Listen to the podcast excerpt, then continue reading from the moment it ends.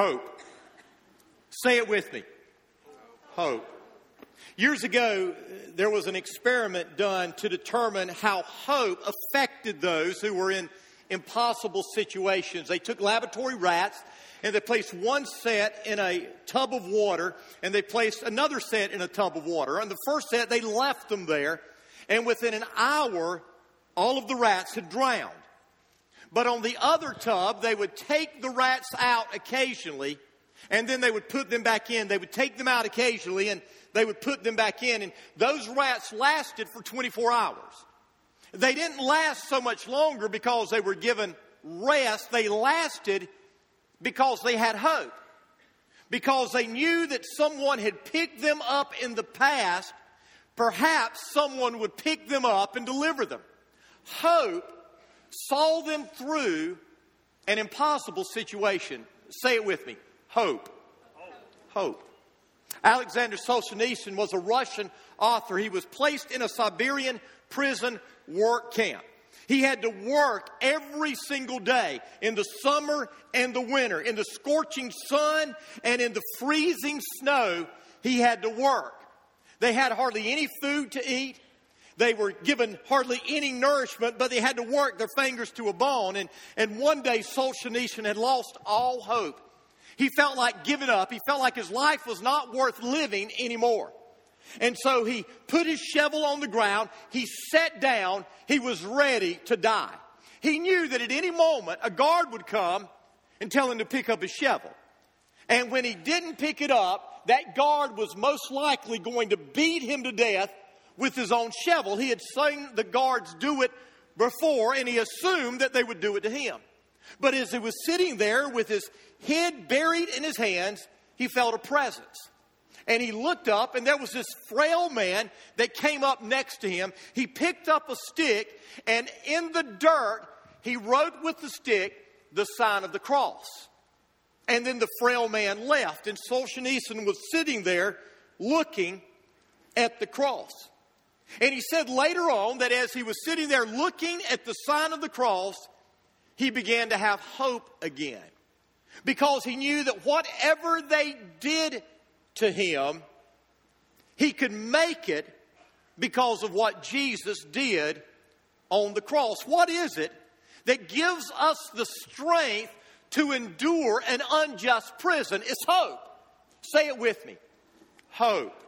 Justin Martyr was martyred in the second century along with six other Christians. He was beheaded because of his faith in Jesus Christ. This is what he said before they killed him and the, and the six others. He said, You can kill us, but you cannot do us any real harm. Since we do not place our hopes on the present, we are not troubled by being put to death, since we will have to die somehow, any case. What is it that causes a person to be able to face a martyr's death without fear is hope. Say it with me hope. Someone has said that you can live 40 days without food, you can live four days without water, you can live four minutes without air, but you can't even live four seconds without hope. You see, when we get discouraged, it's hope that lifts our spirits. When we're tempted to quit, it's hope that keeps us going. When we struggle with lingering illness, it's hope that, that allows us to persevere. When we're forced to sit back and wait, it's hope that gives us patience. When we feel trapped, it's hope that lets us know there's light at the end of the tunnel. When we feel abandoned and rejected and we feel all alone, hope reminds us that we're not all alone, when we have to endure the consequences of, of bad decisions that we've made. It's hope that helps us recover. When we fear the worst and the worst comes, it is hope that allows us to know that God is still in control. And we have, when we have to say our final goodbyes to someone that we love, it's hope that gets us through the grief. Simply put, when life hurts and our dreams begin to fade, nothing helps like hope. Webster's dictionary defines hope this way it says, Hope is a desire accompanied by expectation, belief in fulfillment, to expect with confidence. Without hope, survival is impossible, but with hope, there's always tomorrow. That's why the author of Hebrews says this. He says that hope is the anchor of our souls. It is hope that keeps us safe and secure. And that's what Easter is all about. Easter is all about hope. Now look at me. Uh, listen very carefully. You see, if Easter isn't a reality, we have no hope. But if Easter is a reality, and it is, we have hope not only for today, but for tomorrow and for eternity. That's why the Apostle Paul said in 1 Corinthians 15 if it is in this life alone that we have hope in Christ, we are to be pitied more than all men. In other words, if the resurrection is not true, and you and I have placed our faith our trust, our hope in a resurrected Savior, then when we come to the end of our life, we should be pitied more than anyone else. But listen, the resurrection did happen. Easter is a reality, and because of it, we can have hope. Now, I want you to turn with me in your Bibles to the book of 1 Peter. 1 Peter is found toward the end of your Bible.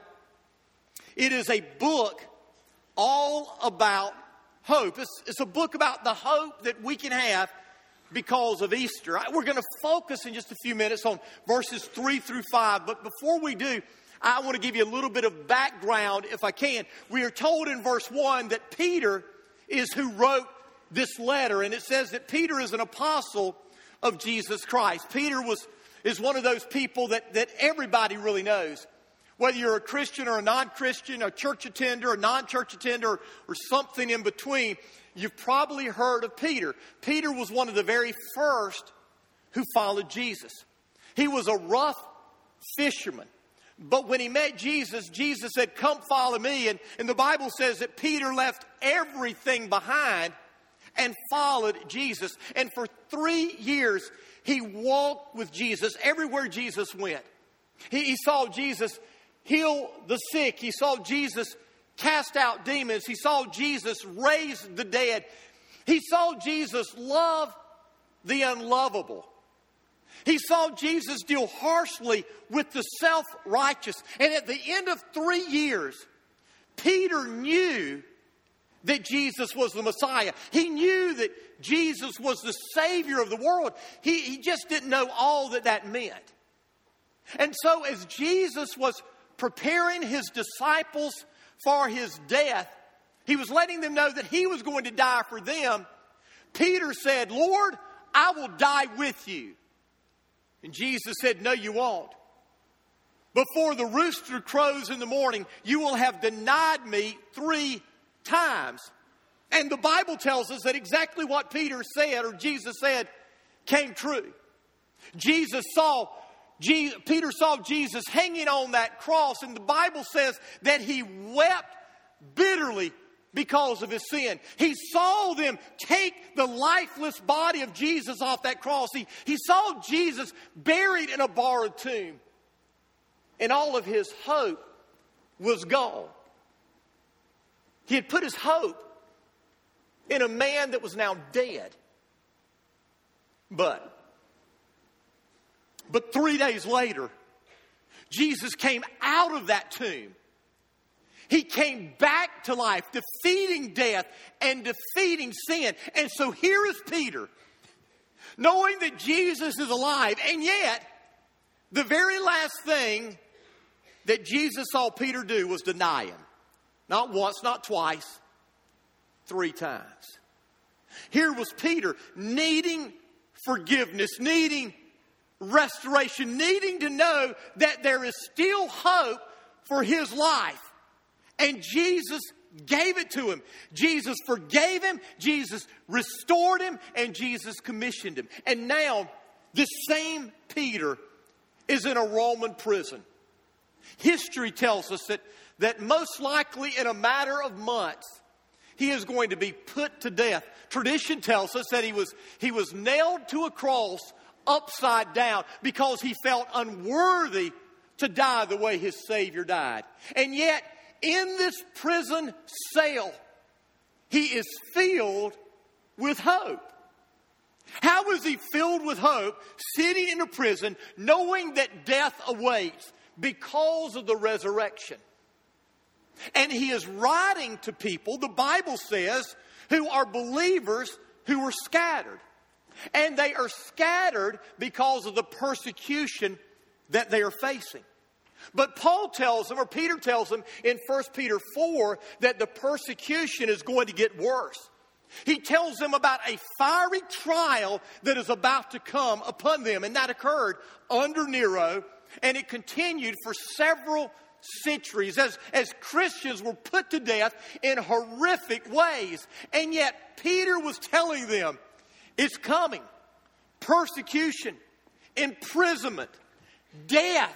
All of that awaits you, but don't be dismayed. Don't be discouraged. You have hope.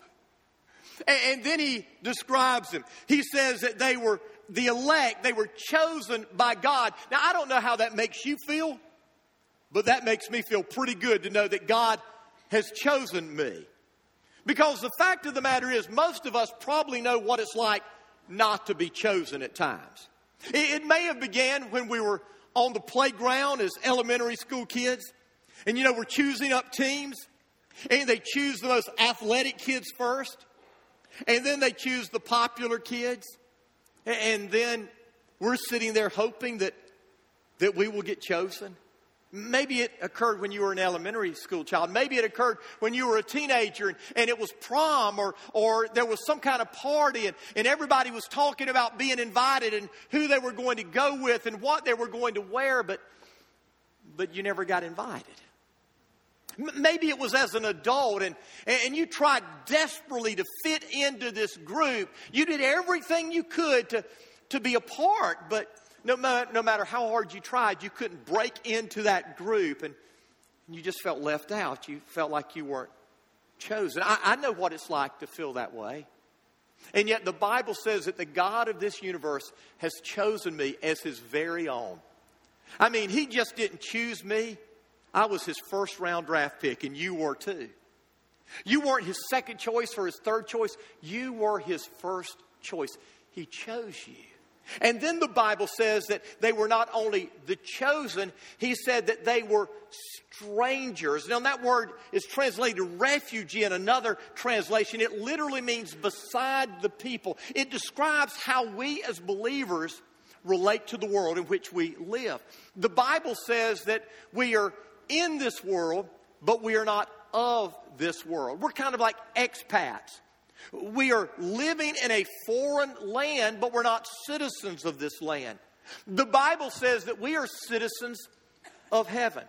And so here's Peter, a man who has experienced hope. And he's writing to people who need to know this hope. And beginning in verse 3, I want you to listen to what he says. Oh, it's good. Listen to it. It says, Praise be to the God and Father of our Lord Jesus Christ. In his great mercy, he has given us new birth into a living hope through the resurrection of Jesus Christ from the dead and into an inheritance that can never perish, spoil, or fade. It is kept in heaven for you, who through faith are shielded by God's power until the coming of the salvation that is ready to be revealed in the last days. Now, now, if you circle or underline or highlight phrases in your Bible, I want you to circle, highlight, underline that phrase, living hope. Because that's what Easter is all about. Easter is about a living hope. In these verses, Paul tells us, or Peter tells us, that because of Easter, we have hope from our past, we have hope for the future, and we have hope in the present. He tells us that because of Easter, we have the hope of forgiveness. We have hope of eternity. We have hope for the here and now. But hear me, it's not a hope so hope. It is a no so hope. And so let me tell you the three things that you and I hope for because of Easter, the day we're celebrating right now. You see, because of Easter, I have the hope that my past is forgiven. Listen to what Peter says. He said, In his great mercy, he has given us a new birth. That word mercy means undeserved love. God has shown us undeserved love. While we were sinner, sinners, enemies of God, rebels against God, God loved us. Now, let me ask you a question Do you need forgiveness? Do you need a fresh start? Do you need a new beginning? Whether you think you do or not, you do. Every one of us needs that because we're sinners. We need it because we come from a bad family. Did you know that? You come from a bad family. Now, don't get mad at me. Because every one of us come from a bad family. Now, I'm not talking about the Allen family or, or I'm not talking about the, the Purvis family. I'm not talking about the Clary family. I'm talking about the family of Adam. We all come from the family of Adam, and Adam was a wretched man. He was bad news. Here's what the Bible says about Adam it says, Sin entered the world through one man, Adam.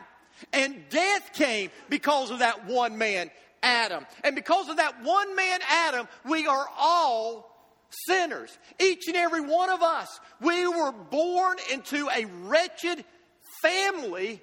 And because of that, we carry the tag of sinner. David said it this way He said, In sin did my mother conceive me. In other words, the moment I came out of my mother's womb, I was a sinner. Now, some of you sit back and say, No, not my baby. Wait a couple of years. You'll see what I'm saying is true. I, I, was in Toys R Us yesterday. I was, I was um, at a wedding up in the mountains, and we were coming back home, and we stopped in Spartanburg at Toys R Us because we're flying to Oklahoma to see our grandson Noah this week, and we wanted to get him a prize, and so we stopped there to get him a Thomas because he loves Mamas now. Thomas the train, you know, you were parents probably know who Thomas is but we got him a Thomas. And so we're up there at the, at the register ready to pay, and there was this mama with her little boy, two or three years old, and he was throwing a fit. Now, he wasn't throwing a fit, he was throwing a fit. I mean, he was ticked off. He was mad. He was aggravated. He was upset because he wanted something his mom would not give him, and he was mad. Now, did his mom teach him that? Probably not. I doubt I doubt that he had ever seen his mom laying down on the floor, kicking and screaming because she didn't get something. Now, maybe, maybe, but I doubt it. So, how did he learn that? He learned it because it's inside of him. That's, that's who he is. That's why one of the first words we learn as children is mine. We're selfish at our core. And you can deny it, you can doubt it, you can debate it, but it's a fact. It's a fact. It's just like if you've got cancer, you've got cancer. Whether the x ray shows it or not, whether the CAT scan shows it or not, whether the doctor um, diagnoses it or not, it doesn't matter. If you've got it, you've got it. And you can deny it, but you're going to deny it all the way to your death. Because if you've got it, you've got it.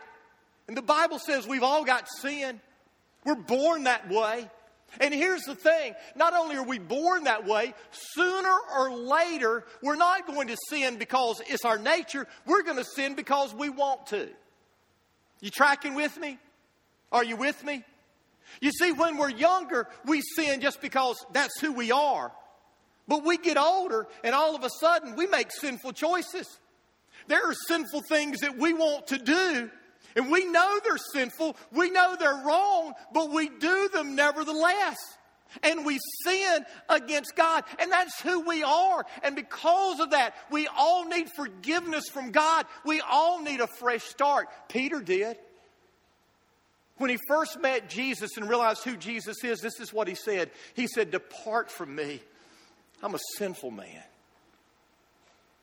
When he, when he heard that Jesus was alive, he ran to the tomb, but then he avoided Jesus because he was ashamed and he was embarrassed. He needed forgiveness. He, he needed a fresh start. He needed a new beginning. I did. I had an incredible upbringing. My parents loved me. They taught me right from wrong. They, they, they instilled the truth of God's word into me. But I, I made some horrible choices. During my teenage years, I lived in a way that was shameful. I did things that not only broke my parents' heart, it broke the heart of God. And, and I, I'm not even going to tell you the things I did because they were shameful, they were terrible, they were awful. But, but one morning, about 2 o'clock in the morning in Charleston, South Carolina, I went out by a pond and I fell on my face before God and I said, God, I need forgiving. I need a fresh start. I need a new beginning. And He forgave me. He gave me a fresh start. He gave me a new beginning. And, and here's the thing because of Easter, we can all have that fresh start. We can all have that new beginning. Why? Why can we have that? Well, listen to what it says in Isaiah 53. But He, Jesus, was pierced for our transgressions, He was crushed for our iniquities. The punishment that brought us peace was upon him. By his wounds we are healed. All we like sheep have gone astray. We've all turned to our own way, but the Lord laid on him the sin of us all. When Jesus was on that cross, he took my sins upon himself. When he came out of that tomb, he defeated sin and death. And if I will humble myself before him and ask him to forgive me and ask him to change me and ask him to give me a new start, start, a brand new beginning, He will do it and He will do the same for you. Wouldn't you like to know that everything you've done in the past that you're ashamed of is forgiven? Wouldn't you like to know that right here, right now, you could reboot, start all over with a brand new slate? Well, because of the resurrection, you can. You see, because of the resurrection, our past is forgiven and we can start brand new. But second, because of the resurrection, our future is secure. Uh, listen to what Peter says. He says, and, and we've got an inheritance that can never perish, spoil, or fade. It is kept in heaven for you. Now, I don't know whether you've ever received an inheritance or not. I don't know if you're planning on receiving an inheritance or not. But I know that whether or not you get one from an earthly relative, you will receive an inheritance from your heavenly Father. He's got one waiting for you. Then I read some crazy stories about some inheritances this week. When New York hoteler Leona Helmsley died, she left $12 million to her dog. I was thinking I can bark for $12 million. I mean, I can growl. I, I'd, I would have to get, I'd have to get permission from Sherry, but I'd probably roll over and let her rub my tummy $12 million. I don't know. I mean, $12 million to a dog. Crazy inheritance. I read about two brothers that were living in a cave in Hungary. They were living in a cave outside of Budapest, Hungary. They were collecting scraps to eat. They were not just homeless, they were hopeless. They didn't know it, but they had a grandmother that lived outside of Berlin, Germany, that was a gazillionaire. And when she died, German law says that any of your relatives receive some of your estate. And these two brothers that were living in a cave outside of Budapest, Hungary, received an inheritance of over 100 million euros. Now, that's more than $100 million. It's a lot of money, isn't it? They received that from someone they didn't even know. But here's what I know. You, you may sit back and say, I'd like 12 million, I'd like 100 million, but here's the thing the money disappears, the money is spent up, the money is blown.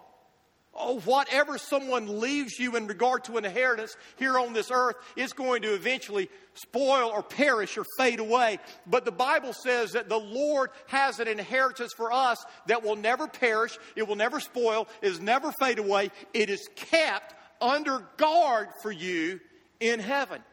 You see, the inheritance that God has for us is eternal life. In other words, because of what Jesus did on the cross, there is something better for me on the other side of death than there is right now on this side of death. Death is nothing to be feared. That's why the Apostle Paul said it this way. He said, Brothers, we don't want you to be ignorant about those who die or to grieve like the rest of men who have no hope. We don't have to face death without hope. We know that death is not the end. I read a story this week about a man who was flying from Chicago to Los Angeles and he was talking to the woman who was sitting next to him. She was an attractive, well dressed, articulate lady in her 40s. And, and he asked her where she was from. She said, I'm from Palm Springs. And he was intrigued because he knew Palm Springs was a place where wealthy and famous people lived. And, and so he said, Well, wh- how is Palm Springs? How would you describe Palm Springs? What is it like in Palm Springs? And this is what she said She said, Palm Springs is a beautiful place filled with unhappy people. It's a beautiful place filled with unhappy people. And then, and then he asked, Are you unhappy? And she said, Yes. And he said, Why? And, and this was her answer. I want you to listen. She said, I can answer it in one word, and that word is mortality. Until I was 40, I had perfect eyesight. Shortly after, I went to the doctor because I couldn't see as well as I could before. Ever since that time, these corrective glasses have been assigned to me that not only are my eyes wearing out, but I'm wearing out. Someday I'm going to die, and I haven't really been happy since that day. Can I be honest with you? I don't see how anyone that doesn't have the hope we have in Christ can be happy knowing that we're going to face death. Because at the very best, without Christ. Death is the great unknown. At the worst, death is an eternity in hell. How could we be, un- how could we be happy knowing that we don't know or we do know and it's terrible? And can I tell you, you may not think it is, but death's coming. And the older you get, the faster it's running at you. Amen? I mean, that's what I'm discovering. 55 this month. I know I don't look it like it. I, I know that you're saying, wow, he's 55. Wow. 55 this month. And, and I'm sitting back and I'm thinking, you know, I'm getting old. My dad's going to turn 80 this month.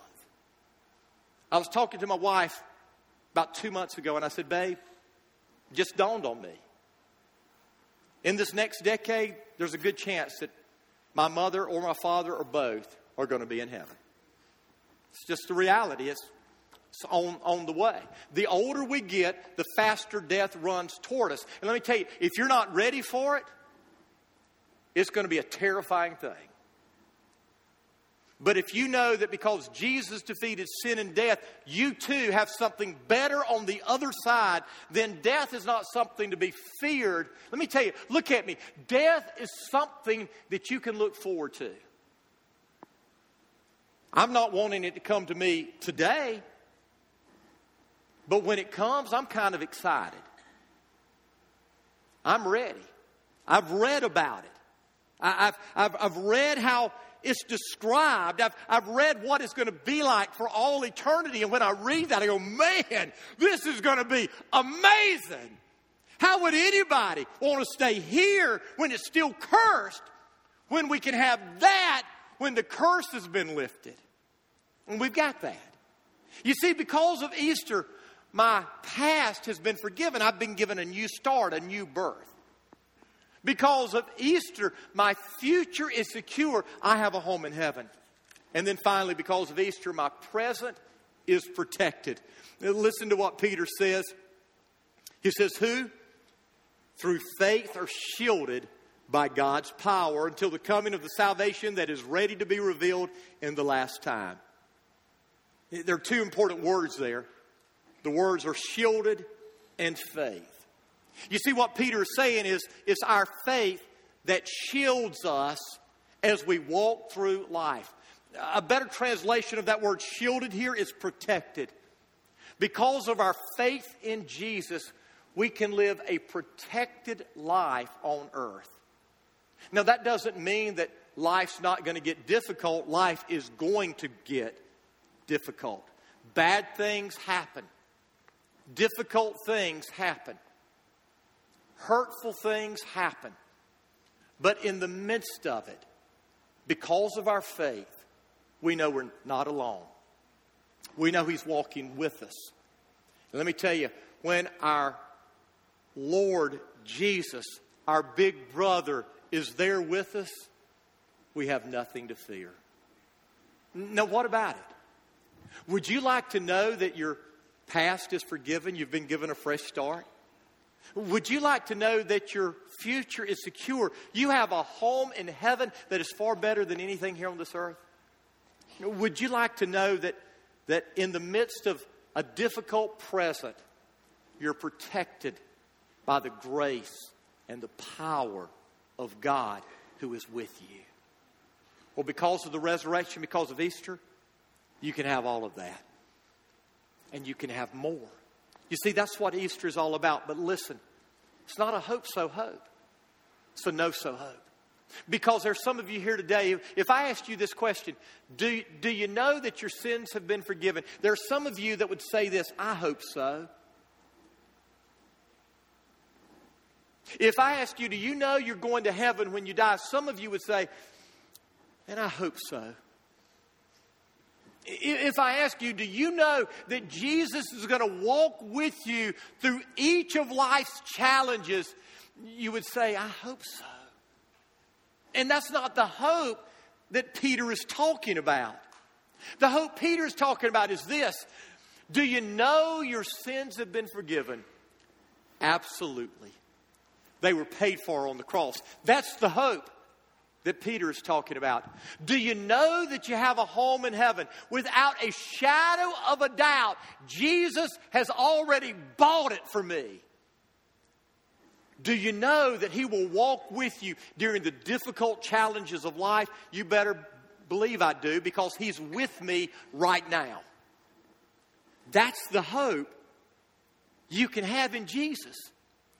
It's not a wishful thinking hope, it's not a desire, it's a, a knowledge based upon an experience you've had with the resurrected Lord. And so let me ask you do you have the hope that can come only through Easter? The hope of sins forgiven and a new start, the, the hope of a home waiting for you, the hope of a Savior who's going to walk through life with you. If you don't, then I beg you, I plead with you today don't leave this place without experiencing the hope that comes because of Easter, the hope that only comes through Jesus Christ. Would you bow your head with me? With your head bowed and with your eyes closed, if, if you're here this morning, you're saying, Rocky, I need that hope. I don't have it, but I need it. I want it. I, I long for it. Then I want to encourage you today to surrender your all to Jesus. Humble yourself before Him. Ask Him to forgive you. Ask Him to save you. Place your trust in Him alone, and He will turn your hope so into a know so, and He will change everything. If that's what you need, and you're wanting to make that commitment this morning, you can pray this prayer with me right now. And it's not repeating some magical formula, it's It's making a commitment to Jesus. And if you would like to do that, you can pray this prayer to Him right now Dear Jesus, I come to you this morning acknowledging my sin. Please forgive me. I don't want to be in bondage to sin anymore. I want a fresh start. I want a new beginning. I believe you died on the cross. You rose from the grave to give me that, to forgive my sins, to make me brand new. Save me. Change me. Give me a home in heaven. Fill me with your Holy Spirit. Walk with me through life, I pray. Jesus, thank you for hearing my prayer. And thank you for the promise that you will answer. Amen.